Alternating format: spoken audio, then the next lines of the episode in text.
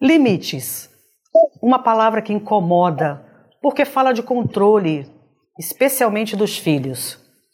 A cada nova geração, parece que se torna mais difícil colocar regras sobre eles.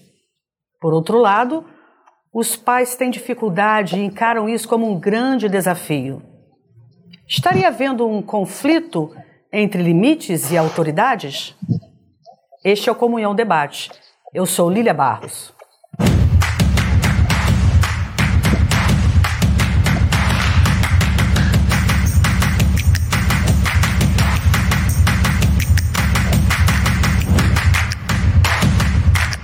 E para conversarmos sobre esse tema limites, nós convidamos o pastor e psicólogo Leonardo Távora, do Rio de Janeiro, a psicopedagoga e psicanalista cristã Rose Siqueira, também do Rio de Janeiro, e a pastora e terapeuta Anelisa, do Espírito Santo. Muito obrigada por ter aceitado o nosso convite e sejam bem-vindos ao Debate Comunhão. Eu me dirijo Obrigado. inicialmente à doutora Rose Siqueira. Eu me dirijo agora inicialmente à doutora Rose Siqueira. Doutora, antigamente parecia muito mais fácil impor limites sobre os filhos. Bastava os pais olharem para eles ou dar uma ordem para serem obedecidos imediatamente. O que será que aconteceu? Em que momento se perdeu os limites sobre os filhos?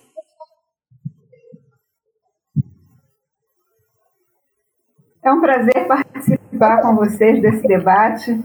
É, sou muito agradecida, sou grata a Deus pela vida de cada um de vocês e de estar aqui agora, nesse momento. Antigamente, a educação era uma educação muito mais rígida, era uma educação que muitas vezes nós chamamos de castra, porque é, Quanto mais as pessoas entendiam que precisavam impor limites, também essas pessoas é, usavam de artes físicas, muitas delas, né? não todas. Muitos pais olhavam apenas para o filho, para a filha, e as crianças e adolescentes sentiam medo. Medo não é respeito, é diferente.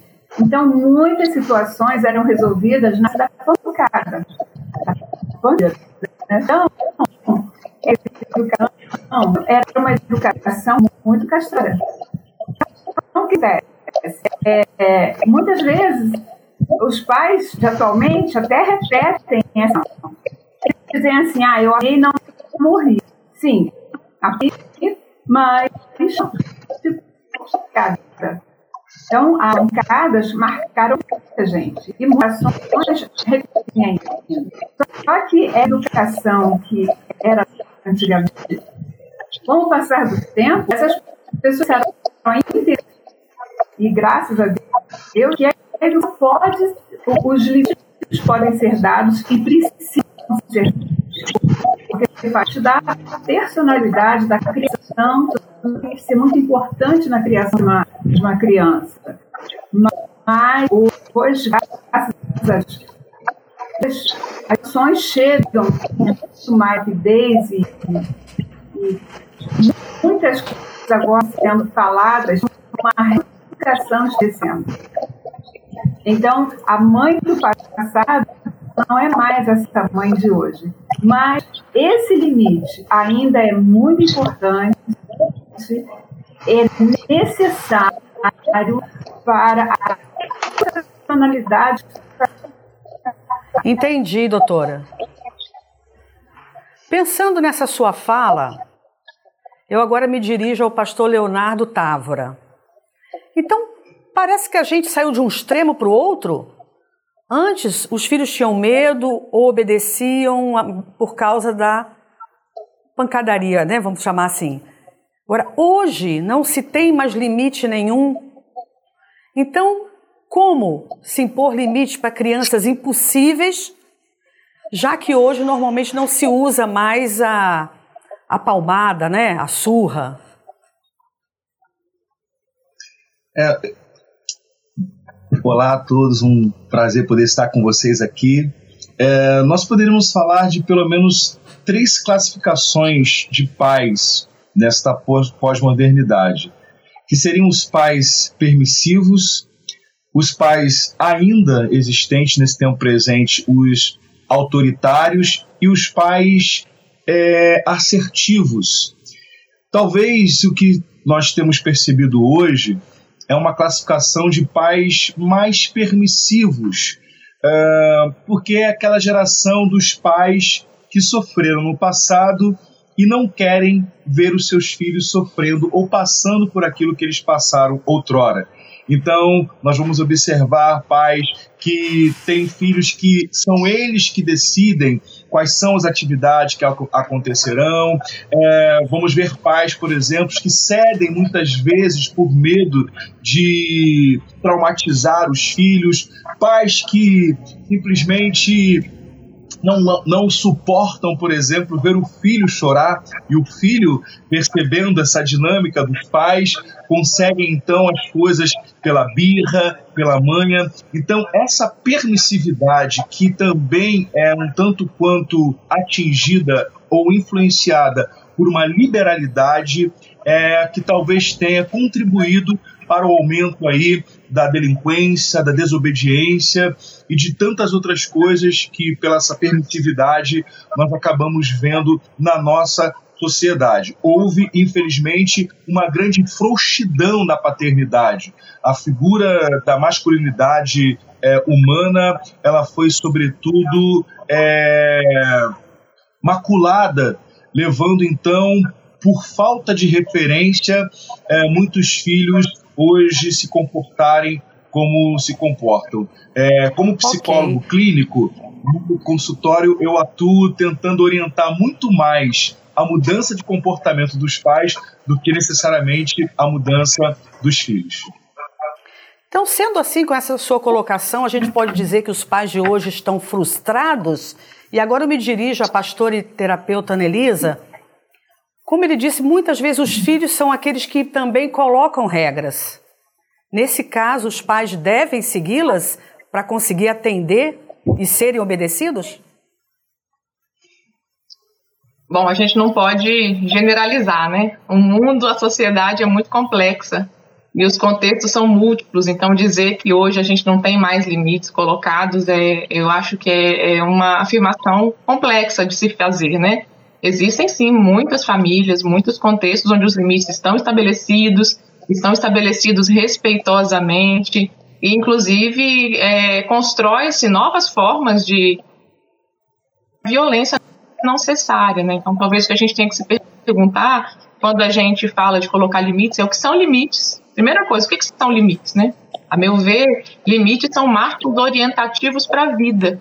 E o foco de qualquer colocação de limites é a proteção da vida, da vida da criança, da vida da família, da, da vida em sociedade. Limites são marcos orientativos e protetores da vida. Então, um exemplo, na primeira infância você tem que colocar certos limites na, na sua casa para a segurança, para a proteção da vida. Sem colocar proteção na tomada, sem colocar proteção nas quinas. Por quê? Porque sua criança pode se machucar. Esse é um tipo de limite que a gente coloca. Depois a gente vai colocando limites nas convivências.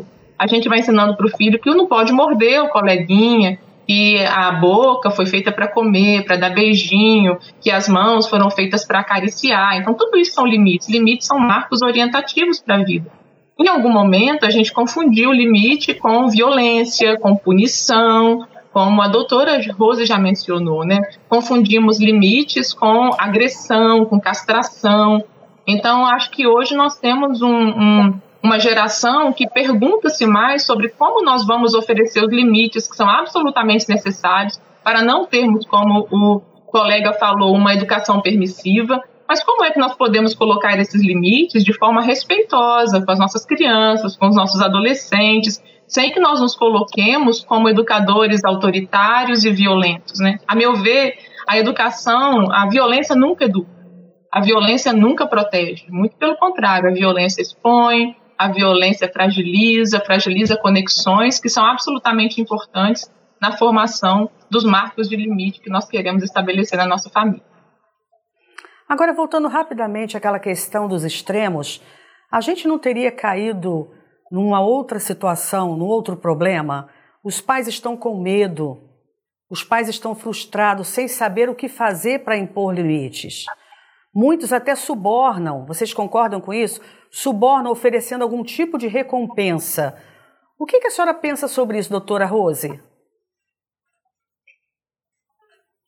Olha, eu não vejo assim dessa forma, não.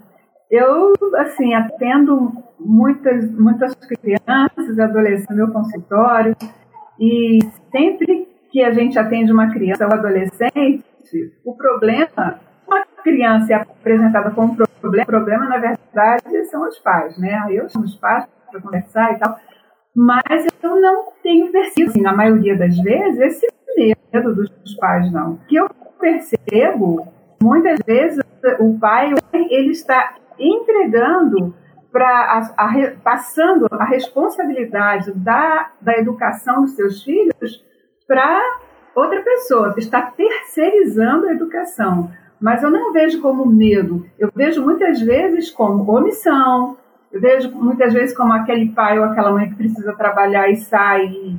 E quantos, quantas crianças estão sendo orientadas pela, por programas de televisão ou crianças que passam muito tempo na escola e são educadas como a, a professora, a orientadora tem que ser.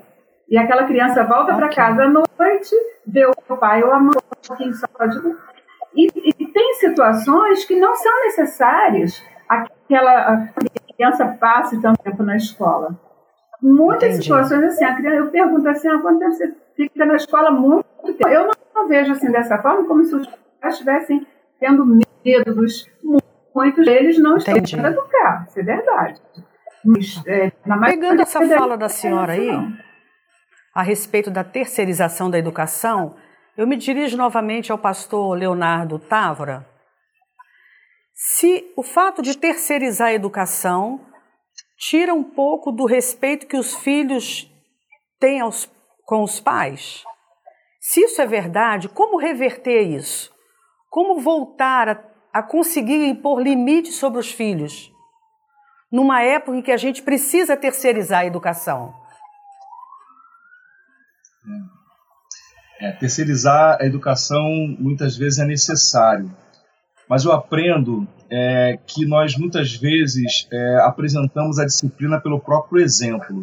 É, ensinar pelo exemplo, eu acho que ainda trazem resultados muito eficientes. É, então, na, na, na, medida do possível, acho que cada educador, cada pai, cada responsável, cada pessoa que tem ali a incumbência de zelar, né, como falou minha colega, pela vida, pela integridade psico, sócio, emocional, espiritual de uma criança, ela precisa ensinar pelo exemplo.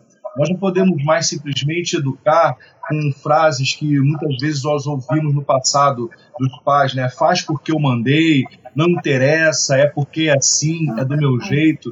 Então, a, os nossos filhos precisam olhar para nós e aquilo que nós vamos apresentar ou exigir deles, eles precisam ver primeiramente em nós, né? Então é o respeito, é o zelo, é o cuidado, é o carinho.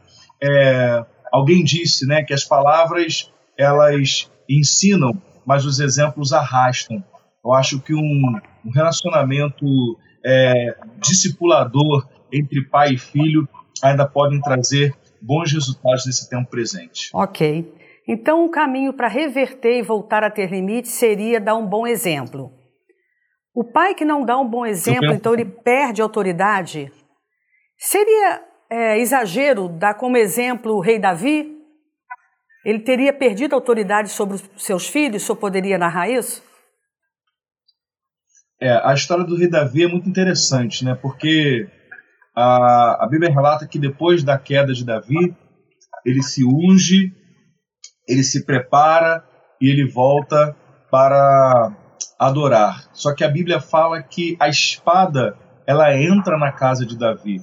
Nós precisamos é, entender, e isso é uma forma de nós ensinar os nossos filhos, que ao uh, restringi-los de alguma coisa que eles fizeram diante de um comportamento inadequado, não existe necessariamente a ideia de um castigo, porque castigo gera a ideia de mocinho ou de vilão, de bom ou ruim. Mas se nós começarmos a ensinar aos nossos filhos que as nossas escolhas elas geram restrição e consequências, nós vamos eliminar a ideia de castigo ou punição e começar a mostrar a eles que cada escolha que eles fazem gera um resultado, que pode ser positivo ou um resultado negativo. Deus ele sempre vai nos perdoar, assim como os pais também devem perdoar ah, o comportamento inadequado do filho. Entretanto, as consequências das nossas escolhas elas ficarão, às vezes perdurarão por alguns anos, é, fazendo com que colhemos ali ou colhamos é, o resultado daquelas escolhas. Então, é, perder a autoridade é possível que ah, cai assim em descrédito uma fala do pai, porque hoje as crianças elas questionam, né? Elas nos interpelam. Nós não podemos simplesmente falar faça o que eu digo, é, mas não faça o que eu faço. Porque eles vão perguntar, mas por que isso? Por que aquilo, pai? Então é necessário certo. resgatar a credibilidade da autoridade, da paternidade, através de okay. comportamento Só adequado. Só para deixar bem claro essa, essa experiência de Davi, do rei Davi, me parece que ele não teve uma postura, ele se omitiu diante do erro e dos problemas graves dos seus filhos. Ele teria tido talvez um tipo de sentimento de culpa e por isso não impôs os limites aos filhos, por ele ter errado?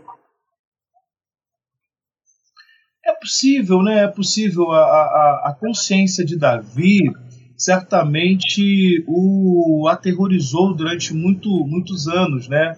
Uh, Entretanto, nós precisamos entender que é, há exemplos bíblicos de pais, como reis, por exemplo, que foram reis é, ímpios, reis injustos, que os seus filhos vieram é, tomando ações e atitudes totalmente contrárias a que os pais haviam feito. Né? Então, alguns restauraram uhum. o templo, restauraram a adoração em Israel. Então, a ideia de que o filho vai ser né, o que o pai é, será, e, e, é uma coisa que a gente precisa é, rever. Como disse a minha colega, há casos e casos, né? A subjetividade humana é muito complexa, mas é possível, né? A Bíblia não deixa claro, não tem um texto que, que mostre, né? Essa, essa consciência é, que traz culpa para o próprio rei Davi, mas há sim, assim como existia né, no sacerdote ali, uma certa permissividade né, com Davi, okay. diferente do, do, do patriarca Jó, que ele, é, ele ofertava, sacrificava mesmo antes dos filhos terem errado. Um bom exemplo a ser seguido. Ok. Ótimo. Pastora Anelisa, se nós temos um filho, uma criança ou adolescente, vamos chamar de rebelde, impossível. Aquele filho sem limite, que quebra regras. Como agir pontualmente naquele momento para resgatar o respeito e impor o limite? Primeiro, é importante a gente mencionar que a rebeldia, isso que você está chamando de comportamento impossível da criança ou adolescente, faz parte da sua imaturidade cerebral. Crianças e adolescentes ainda não têm o cérebro maduro e a ausência desse cérebro maduro proporciona comportamentos que nós vamos considerar inadequados. Então, isso é uma fase do desenvolvimento infanto-juvenil, esse descontrole emocional, isso que nós chamamos de rebeldia. Então, se um pai quer colocar limites nessa criança, primeiro precisa compreender que ele é a pessoa madura da relação. É o adulto da relação que precisa controlar os seus sentimentos, precisa controlar as suas ações e os seus impulsos, a fim de oferecer para a criança um ambiente saudável para que ela possa aprender a se regular emocionalmente. Eu costumo dizer que um adolescente rebelde, uma criança rebelde, com comportamento emocional muito aflorado, reflete muito mais o descontrole dos seus pais ou da sua família do que o seu próprio. Ah, crianças e adolescentes criados em lares onde há equilíbrio emocional por parte dos adultos e estes adultos ajudam os adolescentes a se equilibrarem, as crianças a se equilibrarem no, no, é, emocionalmente, então esse ambiente será promotor de saúde mental para essas crianças e adolescentes que tendem a ter um comportamento também mais sereno. Então, se hoje um pai então, ou uma mãe tem um adolescente pais, né? com comportamento sem dúvida, sem dúvida. Os pais é que são maduros na relação. E os adolescentes as crianças tendem a espelhar o que vem em casa. Então, se um adolescente, uma criança é extremamente é, descontrolado nas suas emoções, ele tende a refletir o descontrole emocional do seu ambiente. Agora eu vou me dirigir aos três, quem preferir responder. É, vamos exemplificar uma criança ou um adolescente membro de uma igreja cuja família não tem controle sobre ela. Nesse caso, cabe à igreja, à liderança, o pastor, ou seja quem for, fazer uma intervenção para impor limites que os pais não conseguem? Ou o trabalho teria que ser com os pais? Quem responde? Posso responder. A meu ver, com os pais. Olha, é, eu. Pode falar, pastora. Eu. A meu ver, com os pais. pais Gente, os pais. Meu povo, as crianças são a corda mais, é o lado mais frágil da corda. Veja, nós estamos falando de seres humanos que estão em formação. Se as crianças apresentam um comportamento inadequado, elas podem inclusive estar revelando sofrimento, tá, gente? Uma das formas das crianças revelarem que estão sofrendo é com esse tipo de comportamento que nós consideramos inadequado, rebelde, agressivo. Se uma criança está apresentando esse tipo de comportamento, essa criança está em sofrimento profundo. E esse sofrimento pode estar, inclusive, ah, sendo gerado dentro da família. Então, se a igreja tem que intervir em alguém, é com esses pais, chamar o que está acontecendo nessa casa, o que está acontecendo nesse ambiente, para que essa criança ah, apresente um comportamento emocional tão exacerbado. Então, vamos, vamos ter misericórdia das nossas crianças. Nós exigimos deles coisas que a gente não exige dos adultos. Então, vamos olhar para esses adultos, vamos olhar para esses ambientes e ver o que está acontecendo ali. É, deixa eu abrir um parênteses. No, uma coisa, é, gente, eu gostaria de falar uma coisa. Muito a ideia de, de culpa. Né? Eu, eu, eu tiro a ideia de culpa e trabalho com a ideia de responsabilização. Vale ressaltar que o apóstolo Paulo, falando à igreja de Colossos, né, aos Colossenses, capítulo 3, ele responsabiliza os filhos, quando ele diz: Filhos, obedeçam a seus pais em tudo, porque isso agrada ao Senhor. Eu acho que é importante esse trabalho feito com os pais também, mas lembrar da responsabilidade em cada faixa etária. Né? Nós sabemos que as crianças, ainda em tenra idade, já crescem com as responsabilidades de respeitar, de fazer coisas é, dentro daquilo que, que lhes são propostos. Então, é, é só para a gente ter um certo equilíbrio, né? para não colocar a responsabilidade totalmente nos pais, evidentemente sendo eles maduros, é, e tirar ou eximir os filhos, né? porque a gente está falando de criança aqui, mas a gente não está citando faixa etária, mas pode ser um adolescente okay. com 16 anos já, que já tem maturidade para saber o que é certo e errado. Bom, pelo que eu entendi, a pastora Anelisa chamou a responsabilidade dos pais e o pastor Leonardo também pontuou agora dos filhos. Eu agora me dirijo à doutora Rose Siqueira. Como a senhora enxerga isso e como seria a intervenção da igreja se ela deve ou não existir? Olha, sou pastora também há mais de 30 anos Amém. e sou terapeuta, digo com toda idade, de conhecimento e com responsabilidade. Toda igreja igreja é orientar, assim, mas o papel da igreja é, no caso, chamar os pais para conversar, porque é, muitas igrejas são igrejas que não digo toda, não estou não, não se muito em chamar o que está acontecendo dentro da casa. Uma criança pode sendo abusada pela casa e apresentar um comportamento muito agressivo.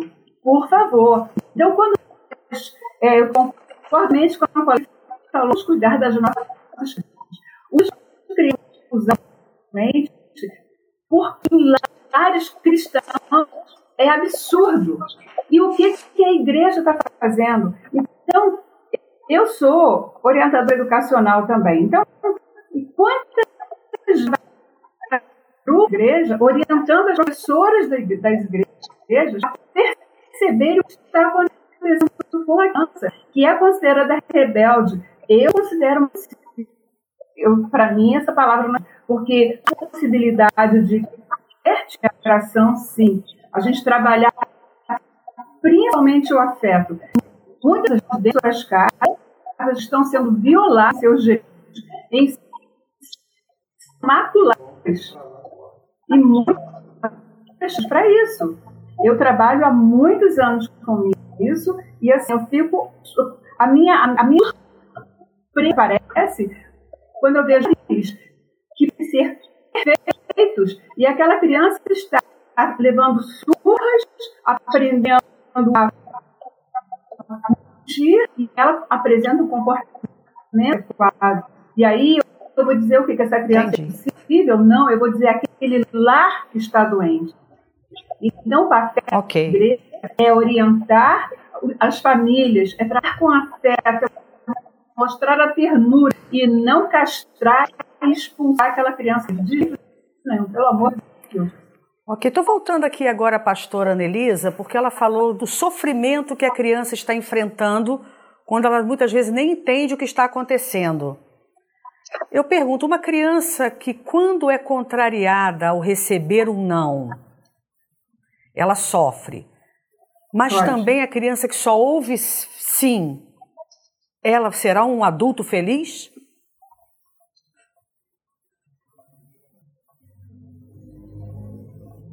Para qualquer um responder?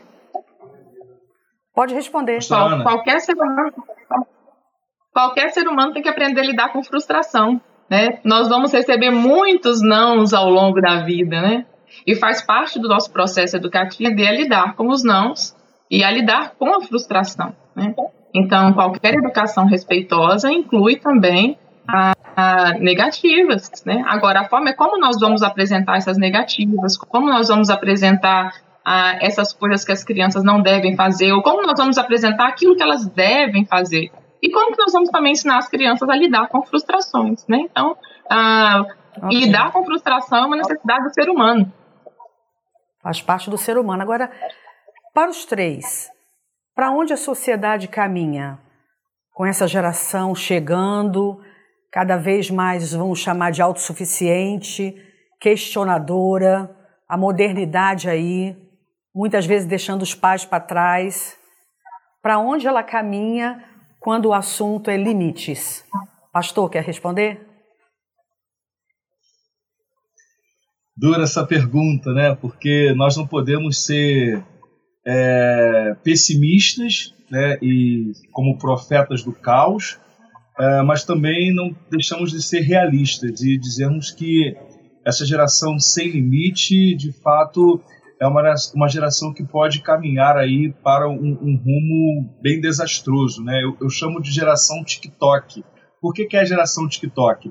Que é a geração que assiste um vídeo de 15 segundos, que se nos primeiros 5 segundos não gostar, ele já arrasta para cima, né? E nem tudo na vida a gente vai conseguir arrastar, nem tudo na vida a gente vai conseguir mudar assim de forma satisfatória imediata.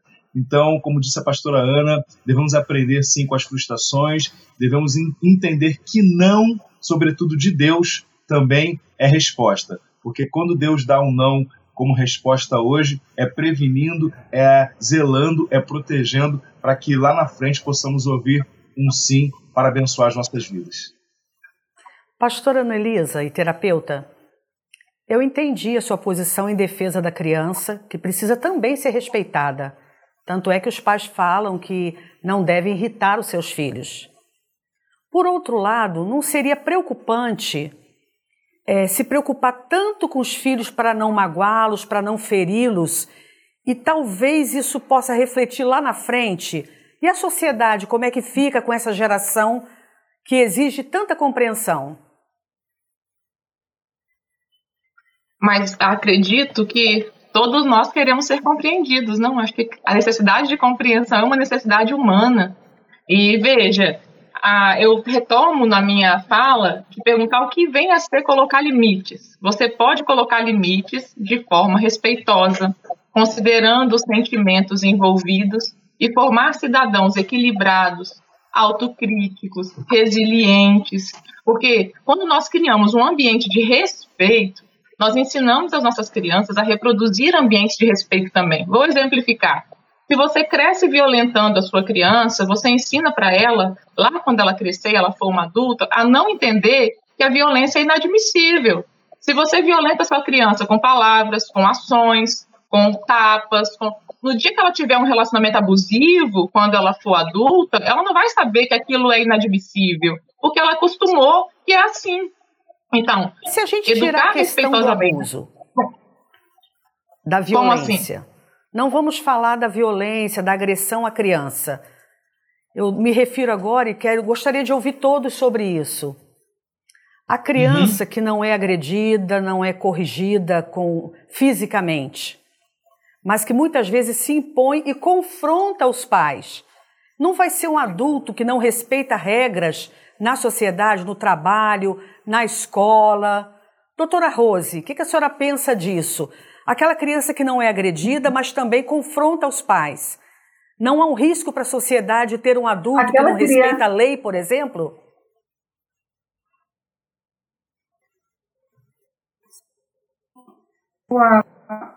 Agora, da criança que não recebe o não, a criança que não sabe lidar com a frustração e aquela criança que é orientada aos limites e às regras da sociedade, porque todos nós vivemos assim, quando os pais são permissivos, como falou o pastor, aí nós estamos criando uma geração de egoístas.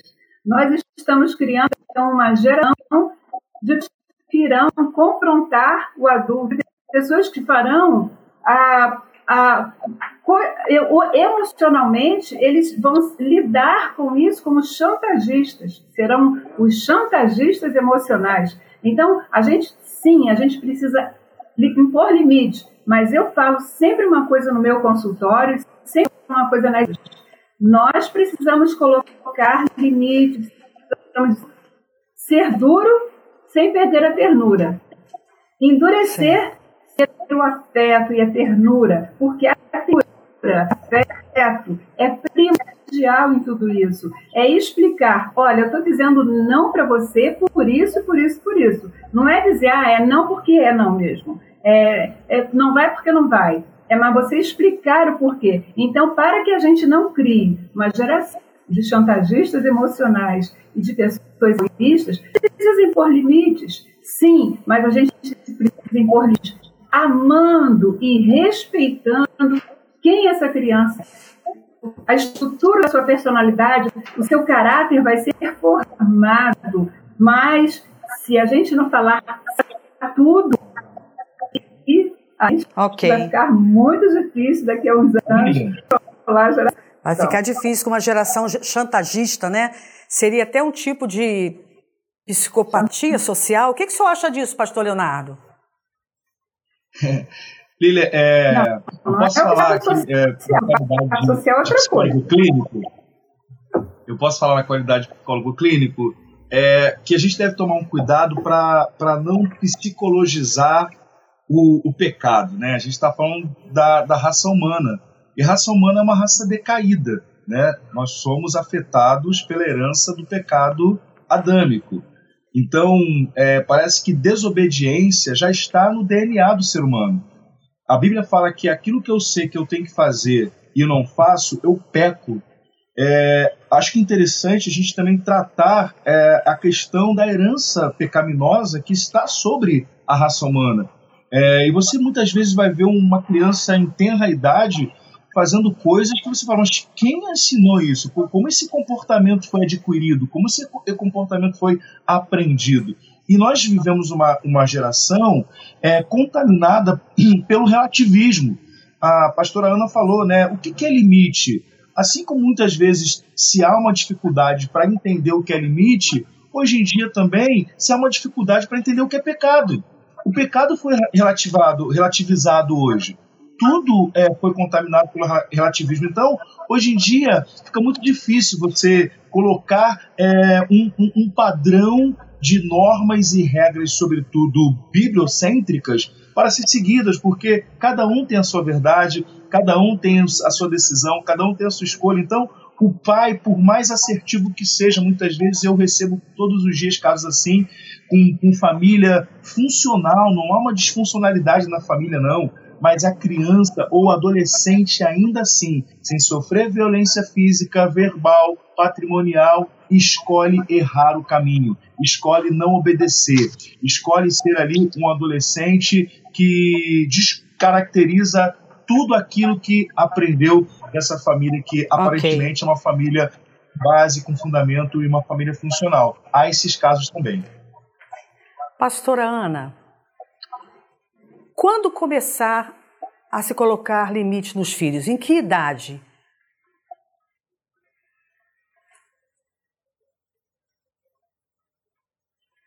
E só para acrescentar a pergunta, até quando esse filho deve receber limite dos seus pais? Pastora Ana. A vida toda. Nós, nós vamos viver o tempo inteiro criando limites para nós mesmos como sociedade, né? Nós vamos criar as leis, né?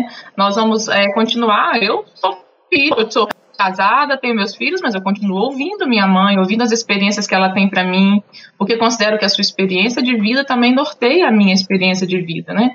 Então, nós vamos colocar limites o tempo inteiro, porque o limite é a proteção da vida. Se a gente não tiver limite, a gente a gente coloca a nossa vida em risco. Certo, entendi. Ah, então, Mas, por, por exemplo, isso, eu, um bebê, um bebê que joga um brinquedo no chão, nesse momento ele já tem que receber limite ou é natural da idade, da faixa etária?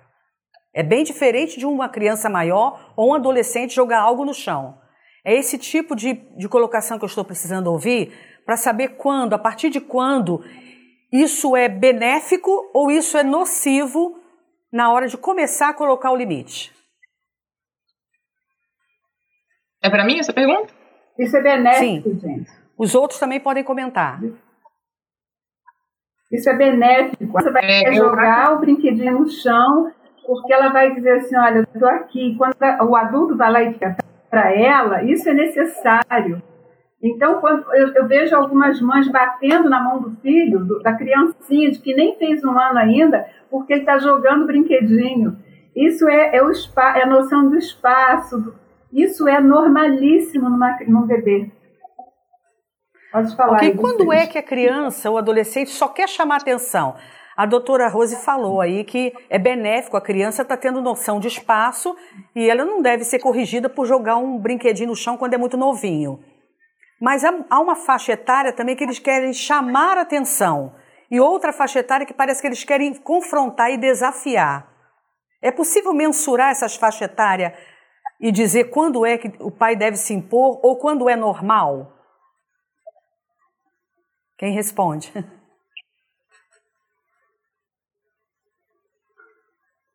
Pastor Leonardo?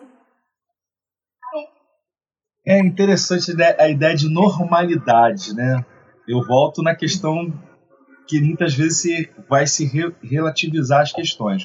Uh, muito boa a fala da, da doutora Vera. Eu acho que precisamos então entender, estabelecer o que é normal, o que é natural. Gosto até de usar essa ideia né, uma criança que está em desenvolvimento psicomotor, por exemplo, ela vai jogar o brinquedinho, você pega, dá para ela, ela joga de novo, né, esse das DIN, né, que, que Freud vai falar ali, de dar e, e pegar de volta. Acho que isso é, é super natural. Mas, por exemplo, uh, suponhamos que essa mesma criança que joga o brinquedinho, que está ali entendendo o espaço, limite, uh, desenvolvimento, a, desenvolvendo a questão psicomotora, ela vai dar um tapinha no rosto do colega da creche.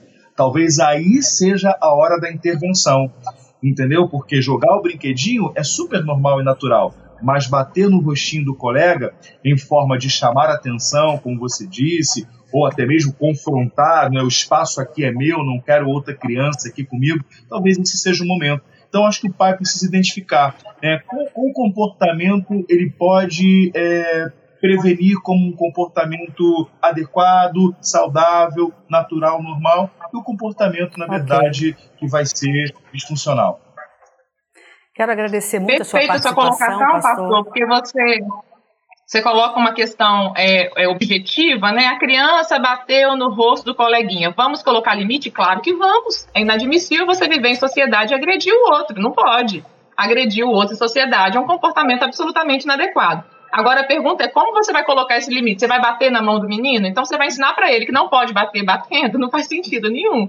Então você vai pegar a mãozinha da criança e falar: olha a mãozinha que linda! A nossa mãozinha é para fazer carinho. Olha como é mais bonito a gente fazer carinho do que a gente bater. Nossas mãozinhas não foram feitas para violência. Isso é colocar limite. Agora o pai que é manda não bater, batendo, né? tá sendo incoerente. Bom, gostaria de dizer que nós estamos encerrando o debate comunhão. Quero agradecer a participação ah. do pastor Leonardo Távora da pastora e terapeuta Anelisa, da pastora e psicanalista Rose Siqueira, que nos atenderam tão bondosamente, tão prontamente. Tenho certeza que isso vai enriquecer muito as famílias que estão nos ouvindo. Eu sou Lília Barros e este foi o debate Comunhão.